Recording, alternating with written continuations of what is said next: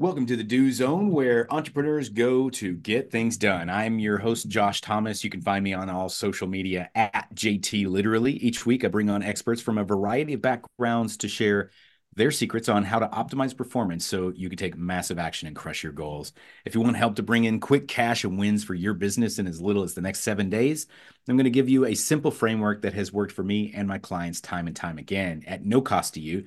Go to factor1.io now and enter your email for immediate access. Once again, that's factor1.io. Today's guest is Chris Mossa. Chris Mossa boasts over a decade of strategic collaboration with entrepreneurs, offering invaluable expertise in managing financial data via his bespoke approach to a finance department on demand. Now, as Chief Strategy Officer of Graphite, he's channeling his wealth of knowledge to empower burgeoning businesses by providing the financial services they need without the overhead operational costs, helping them stay ahead of the curve. Chris, welcome to the Do Zone. Tell us something you believe is the key to getting stuff done that most people wouldn't think of. Hey, Josh, great to be here. Appreciate you having me on. I would say the number one thing for me is, and something I, I live by, is if it's not scheduled, it doesn't get done. So if you look at my calendar on any given day, every single block of time, every 15 minute, every 20 minute block is accounted for. Even things that are non meetings, non calls, non me doing something with somebody else. If I've got something to do, I put it on the calendar. In fact, I actually spend time the day before making sure that there are no available slots on my calendar at all so nobody else can control my time because if you work in any organization you know that people can see your calendar things like that people just put meetings on uh, I, you know, I leave like maybe 30 to 45 minutes a day for that to be a, a good corporate citizen. Um, but other than that, if you don't control your time, you're you're just never going to get anything real meaningful done.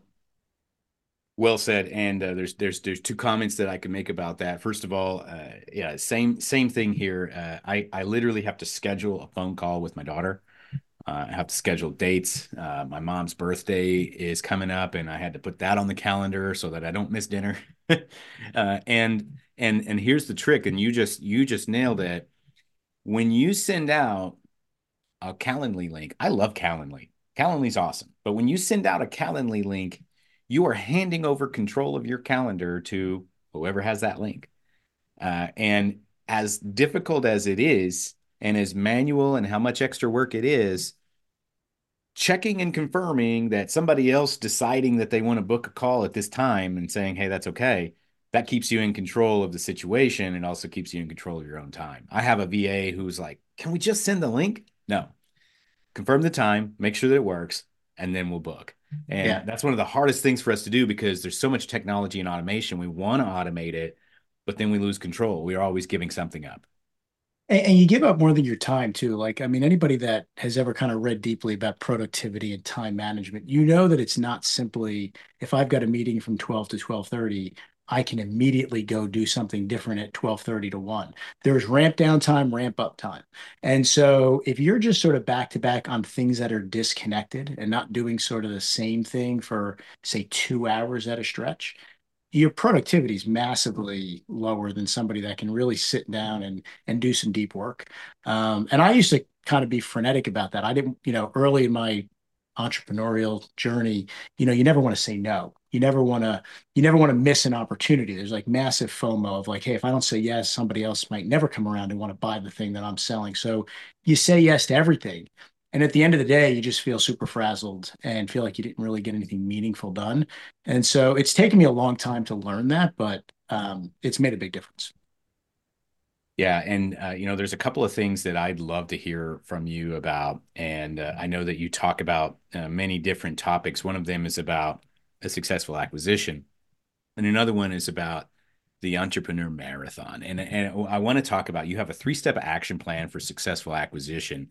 Now uh, first and foremost can we set the stage? Is this for me as an entrepreneur acquiring a company or is it for me as an entrepreneur selling my company and becoming acquired? Yeah, so I've mostly been on the latter side. So I've sold two companies, um, most recently in 2023. So I'm kind of newly out of the last one. And, you know, Graphite actually acquired my company. Graphite Financial acquired the company that I had started before that. Um, and so just went through this process again. But um, most of what most of my experience has been on being being sold or building something to sell versus acquiring somebody else's baby. Awesome. And so what yeah. are you have a kind of a three-step action plan for that. So if somebody's considering selling their company in the next few years, walk us through those three steps so that we understand what they are and how we can prepare.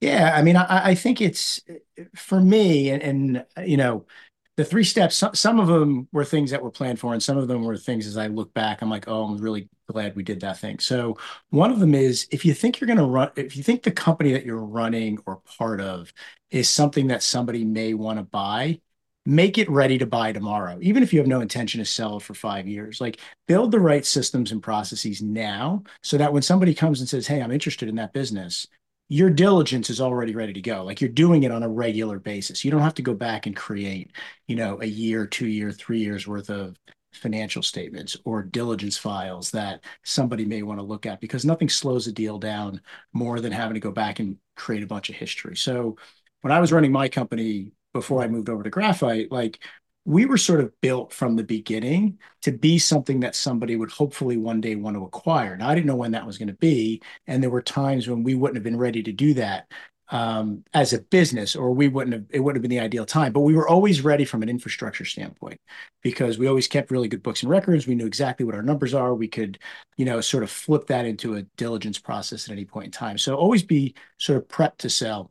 I think always understand too, like I always, this is probably number two I always used to talk to a couple of mentors of mine and ask them, if you were going to buy my business, what questions would you have?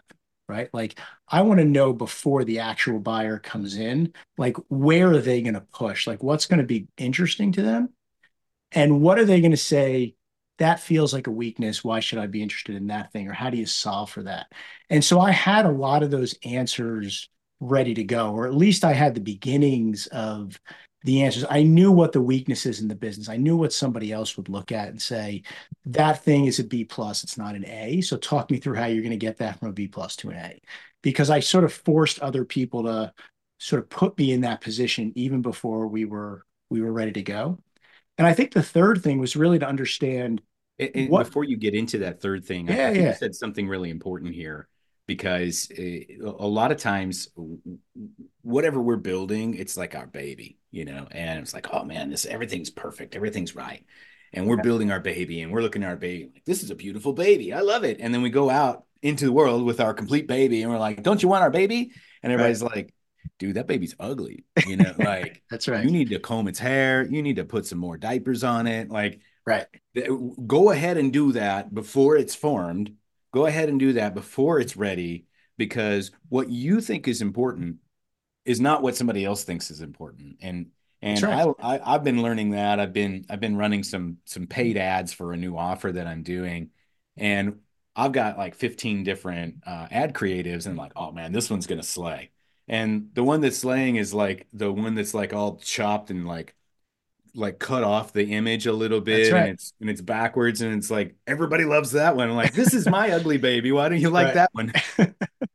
I know that's what a marketer would say. That's why we do A B testing, right? Because we don't know what's going to hit, right? So I, I, agree with you. I think really having that kind of market feedback before you actually, before it matters and with some friendlies too, like with either a mentor or a peer or a colleague or something.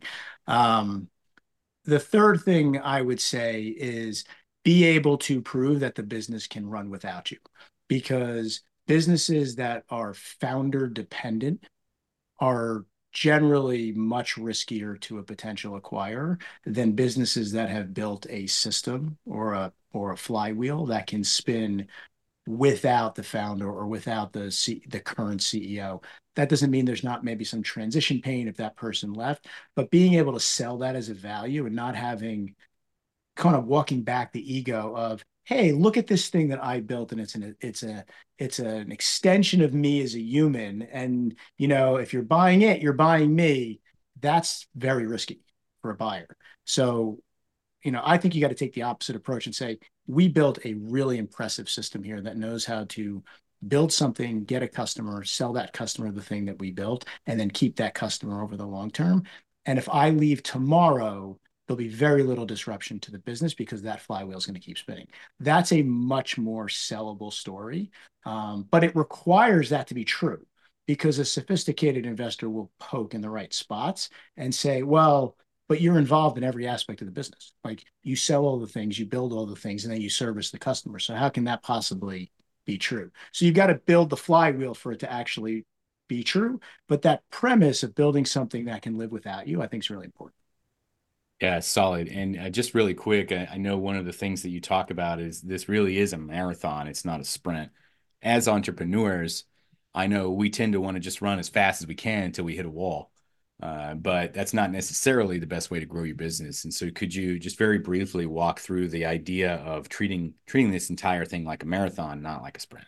It's the worst way to run a business, actually. Like if if you if you're running the business that way, not only are you going to run out of gas, but you're going to just not you're not going to spend money very efficiently. You're not going to deploy capital very efficiently. So, you know, I know you're a big quote guy, Josh. So I'll, I'll share I'll share one for that, that's always been sort of meaningful to me. Um, people very much overestimate what they can do in a day and underestimate what they can do in a year, right? And so when you start thinking about things over a much longer time horizon, and you and you really think about the small incremental things you can do every day to build to that longer term goal, it's a far easier and much more enjoyable process in getting there than always feeling like you're sprinting towards something. And so you know, I'm a long time runner. I've been running for 25 years. You know, I used to run competitively. I still run, you know, a bunch of races every year. And one of the things that you learn in running is this concept of run your race. Um, don't like you're going to start next to a whole bunch of people in the New York City Marathon, right? Don't run anyone else's race. Don't let anyone else set your pace. Run your race. You got to be aware of others around you. So if you think about running a business, you got to be aware of what your competitors are doing, what your customers care about at any moment in time. That may shift. Um, you certainly have to be aware of employee sentiment and all the other things that surround a business but you've got to set the agenda for what's right for that business at that moment in time. You can't let all that noise set your priorities. You've got to run your race um, and be aware of those things and be ready to pivot. But always know that like you've got a set of assets as a business owner, as an entrepreneur that you can bring to bear. Use those things and, and stay on track and think about what you can accomplish over a longer period. Smart and strong. And, and yeah, I'm familiar with that quote. Uh, it, it's it's attributed to many different people, Bill Gates, uh, Steve Jobs, and all kinds of different people have kind of been attached to that. But regardless of who said it, it makes a lot of sense, and it's kind of how we're wired as as human beings. Like we're confident, oh, I can get a lot done, but I don't. It's harder for me to think about the longer term, and so if we can kind of rewire our brains to look a little bit farther out, then uh, we're able to be more successful that way. It also dials down the pressure every day right? Like if if the pressure every day is I've got to go out and I've got to be marathon ready in two months, that's a lot of pressure. If the pressure is I've got to go out and run two miles today and two and a half miles tomorrow and maybe two and a half miles for the next week, but then I'm going to bump up to three and then four. Like that feels much more manageable. I can accomplish those small things en route to maybe an eight month trajectory, right, to running that marathon. So, you know, it it it creates a set of bite-sized, I think, goals that make you feel accomplished every day, even though you're moving towards the same endpoint. Chris, tell us what you're working on now and where we can learn more about you. Yeah, sure. So, like you said, uh, Chief Strategy Officer at Graphite Financial, we're essentially um, a finance department as a service for early stage venture backed companies. So, companies that are growing very quickly and are pivoting, you know, what their financial needs are. They're always in the fundraising space. We can come in and basically give them a world-class finance and accounting operation. Um, we do it very scalably. We do it across the board. So it's graphitefinancial.com slash podcast. You can learn more about us. I think we've got an offer on there for, for your listeners, Josh. But uh, um, I'm really I'm part of the leadership team there. I work with our investors pretty closely. We're looking to build a very big platform for our customers to continue to expand those service offerings. So super excited to be doing that.